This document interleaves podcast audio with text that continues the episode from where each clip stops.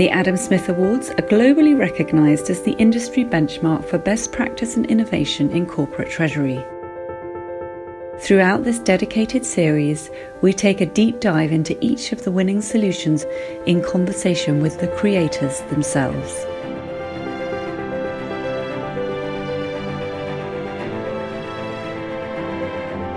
Hello, I'm Meg Coates, Joint Publisher and Head of Operations at the Treasury Today Group. Episode, we take a look at the overall and highly commended winners in our Best Transaction Management category. A new category for 2022 to incorporate any solution which demonstrates how the company manages or forecasts its cash, manages working capital, and makes and receives payments. It might show how a hybrid or virtual account structure has been implemented or support a full regional treasury centre in-house bank or shared service centre, APIs and or on behalf of structures. Our overall winner demonstrates an impressive payback following a five year journey, whilst our highly commended winners show substantial working capital benefits and an end to end solution for online marketplace.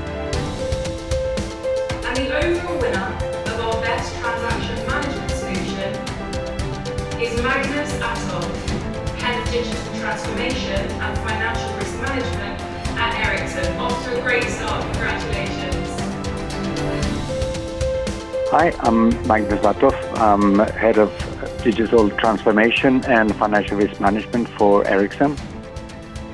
I would say winning the Adam Smith Award uh, is a great boost to get the external recognition of something which has been long and hard work for across the organization. And uh, one should recognize that we were running this over five years and in multiple projects. So I think it is the best way to wrap up and recognize uh, how far all the efforts have brought us. We started in a strategy session back in 2016 and envisaging what a wanted position would be for us. So we were recognizing both the geographical spread that we have. Uh, we are in over 180 countries. We have regulatory differences. We have multiple uh, banks, and also at, at the time, the banks were retracting from many countries. To that, we saw the digital evolution coming and, and uh, saw the the benefits that that uh, would give us. So based on that, we uh, we identified there was a lot of gaps from delivering a best-in-class liquidity management and financial risk management to all legal entities and in all countries. So as a next step, we brought this into a program. So we logically split it in, uh, the requirements or needs into projects, assignments, based on a hypothesis to allow them to run independently. Now, the, these projects were, of course, I mean, we had to coordinate them to ensure that both that as they w- were running forwards, we wouldn't have overlaps, uh, and also that we adapted new insights that we got to uh, to check the hypothesis that we were moving towards. And the large building blocks that we had was one was um, an in-house bank solution, uh, cash management solution, FX platforms and integration, organizational changes, and, and lastly, analytics. We managed the program with a professional program manager as well as project managers, and that is to uh, ensure that, that we uh, maintain progress and speed. What we also did was to identify KPIs for the program, focusing on the P&L impact and, and P&L improvements. And that was primarily to measure the traction that we had over time. And I think that one key feature that we had was also to be clear to the organization and, and the and the people involved in, in, in this was that we were clearly working toward a positive business case rather than a saving program. And that I think was key to have uh, buy-in from the large part of uh, of the organization. I think running a program this size and over the, uh, this time I think the learnings that, that we've had is that flexibility uh, is really crucial in this because we we will need to change priority between projects uh, over time, looking at which ones are able to move forward, which ones are stalled in waiting stages, and that's primarily due to external uh, factors that is preventing one project to move forward. And then we could use the project members on other projects in, in the meantime. So we don't waste time or, or efforts in, in projects that are not moving forward. I think communication is another area. I don't think it's possible to, to communicate too much. I think um, continuously updating on where the project is moving ahead, where it's not moving ahead, because some people um, in the organization might only see the things that are stalling. They, by allowing them to see what is moving ahead, we could find resources uh, for those projects. So I think communication was uh, was absolutely key. Um, the last thing I, I think is is to get uh, buy-in uh, again from from organization is is also to be open to really anyone showing interest to be part of the uh, of the project. And I think that is one way to uh, create an, uh, both growth for individuals and also uh, an inclusive environment. And now it's time for a word from their partner. My name is Raymond Pereira. I'm part of the Electronic FX team here at Citibank, and we help our clients automate their global FX risk management processes. The way we help Ericsson was um, uh, using CitiFX Pulse, our global risk management platform. Ericsson embarked on a uh, quite ambitious digitalization and centralization project a few years back and as part of that project, uh, both on the cash management side and on the FX risk management side, there had to be collaboration. So while on the cash management side, the connectivity and the platform was already in place, on the uh, FX risk management side, the Ericsson team wanted something that could help them manage their risk uh, on behalf of uh, 40 plus entities. And this is where CitiFX Pulse came in. Uh, the platform is available in more than 80 markets and Citi's ability to provide uh, Ericsson team a central platform to deal on behalf of the entities uh, proved key in enabling their centralization and uh, automation objectives. Apart from providing the FX risk management platform to the Ericsson team, the key was also making sure that uh, the end-to-end process was automated. So Citi collaborated with Ericsson's uh, operations and back office uh, teams in order to understand uh, what were the processes that were manual and that needed more automation. So Citi put in place a global uh, straight-through processing for all FX trades that were done globally uh, straight into Ericsson's uh, treasury management system. What this allowed Ericsson to do was to track all FX that was done globally, uh, whether it was done independently or as a part of a payment, so that they had full visibility on all their flows uh, that were processed on behalf of their entities. And I think this was really the key in making sure that um, Ericsson are not only able to automate it, but had full visibility of the effects.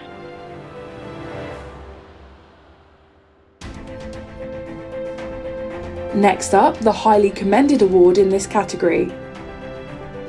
My name is Marc Parenteau. I'm uh, the Vice President Treasury North America for L'Oreal.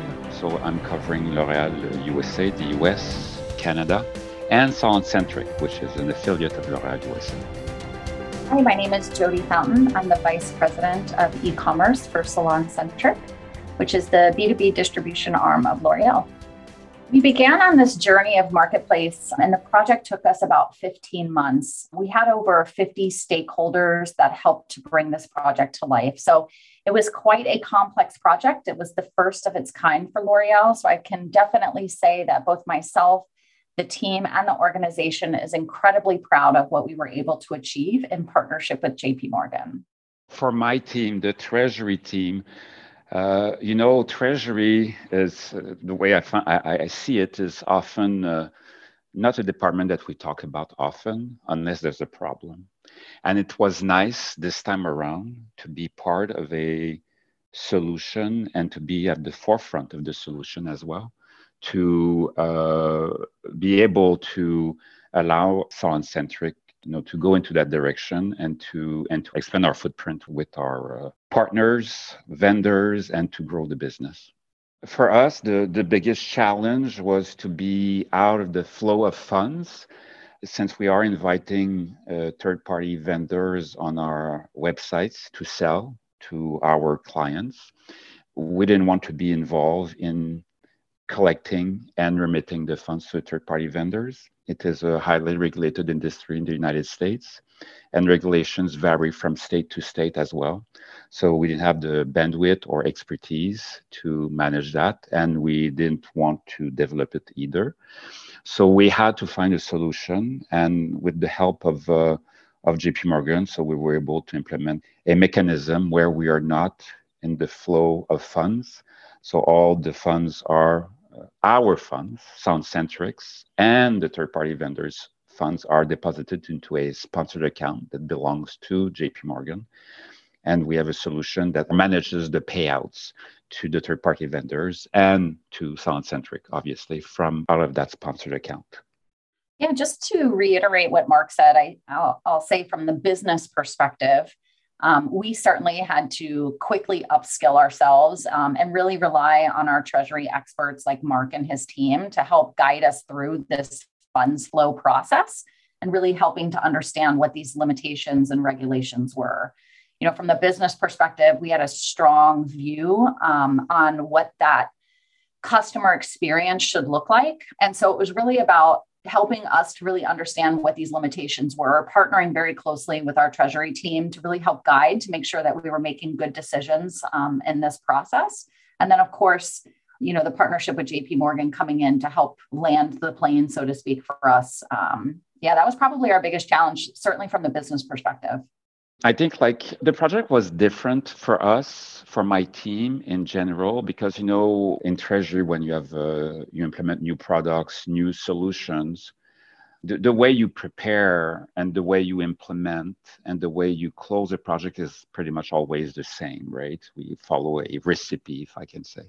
Here, it was complete something that is completely out of our comfort zone, very different than what we have ever done and I think the biggest learning is that you're never to prepare for it. Um, you know, throughout the process, I mean, it was a it was a, a, relatively long process where you know we were actively involved in implementing the solution. It was a good six seven months, I would say, um, just for the implementation. So the technical aspect of it, the documentation aspect of it was was something that we had never seen before. And we i think we estimated that it would take less time. But as you drill down into the details you come across so many new issues that you have never uh, had to deal with that you know the coming up with the final solution was challenging at time.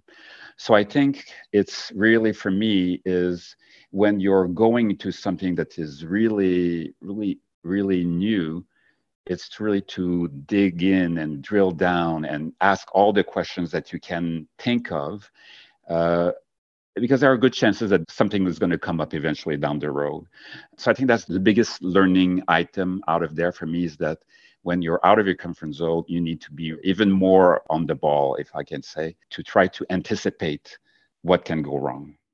I think Marc you know really hit the nail on the head. I think certainly this was uh, what I would say, in my experience um, at SalonCentric, probably one of the most complex projects I've ever had the privilege to work on. Um, I mentioned earlier, you know, digital transformation and innovation. Um, I think the complexities, I would have loved to have been able to anticipate some of the curveballs a little bit better. Um, but in addition to some of the technical complexities, right, we were also working with a large stakeholder group. It was roughly 50 individuals across multiple countries. So, really helping to mobilize the teams and provide clear direction um, as things were constantly moving in different directions um, and being able to, to really land the project um, at the end. So, I, I agree with what Marc is saying. It was incredibly complex. And I think we, you know, I would have loved to have um, estimated that a little bit better if I, you know, in hindsight could go back. And now it's time for a word from their partner. Hi, I'm Manish Jain, Global Head of Consumer Retail Industries for JP Morgan Chase's payments business. L'Oreal is the world's largest cosmetics company. To help purchasing professional beauty supplies easier and to provide advice and insights that help licensed beauty professionals build successful businesses, L'Oreal created SalonCentric, the premier distributor of salon professional products in the US. SalonCentric operates more than 580 physical stores in the 48 US states, has more than 400 salon business partners, and serves as one of the largest online business to business e commerce platforms in the professional beauty industry. However, L'Oreal saw the opportunity for a broader marketplace with a wider range of products that salon owners and stylists need to run and grow their businesses. This led to the development of SalonCentric Marketplace. The SalonCentric Marketplace looked to achieve two objectives. One, to build on the long term partnership established between salon professionals and SalonCentric, providing convenient access to wider selection of products and services such as salon equipments, shears, salon supplies, appliances like coffee makers, business software, and more. And two, to support L'Oreal to expand its business growth opportunities. While launching SalonCentric, L'Oreal had a few key requirements in mind. They wanted to keep SalonCentric out of funds flow for third party seller settlements, since money transmission is highly regulated activity both by individual states and the US federal government. Additionally, they didn't want to store the bank information of third party sellers where the funds were to be remitted, and they wanted a service provider who could integrate with their marketplace technology provider. JP Morgan took the full end to end solution approach in meeting these needs. We worked very closely with their treasury, legal, and accounting team to put together the right accounting structure and to ensure that at every step of the solution, L'Oreal was never in the funds flow.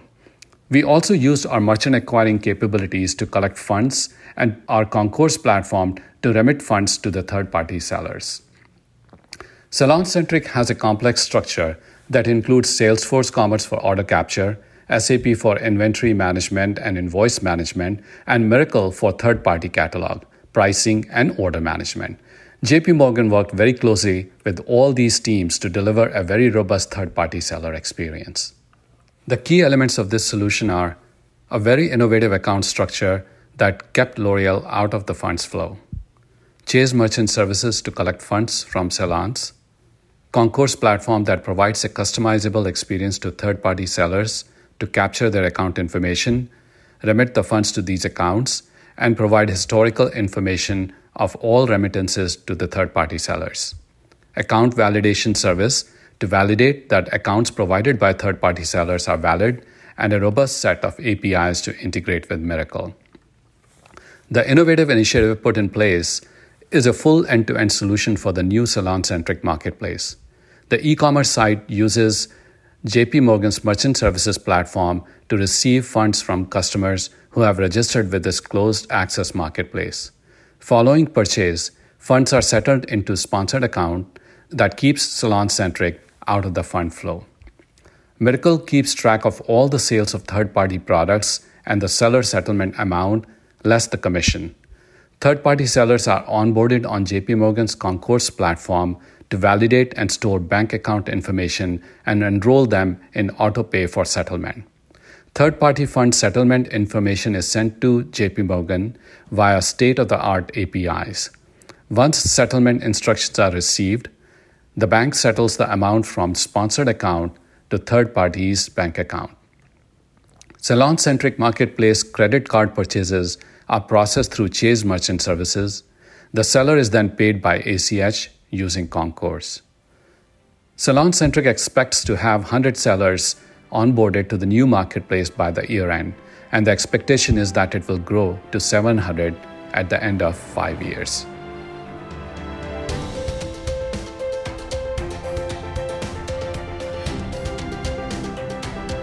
A huge congratulations to all our Adam Smith Awards winners. Thank you for listening to this episode of our dedicated Adam Smith Awards podcast series brought to you by the Treasury Today Group. More episodes will be coming soon featuring other award winning solutions So please subscribe to our channel so you can stay updated wherever you get your podcasts.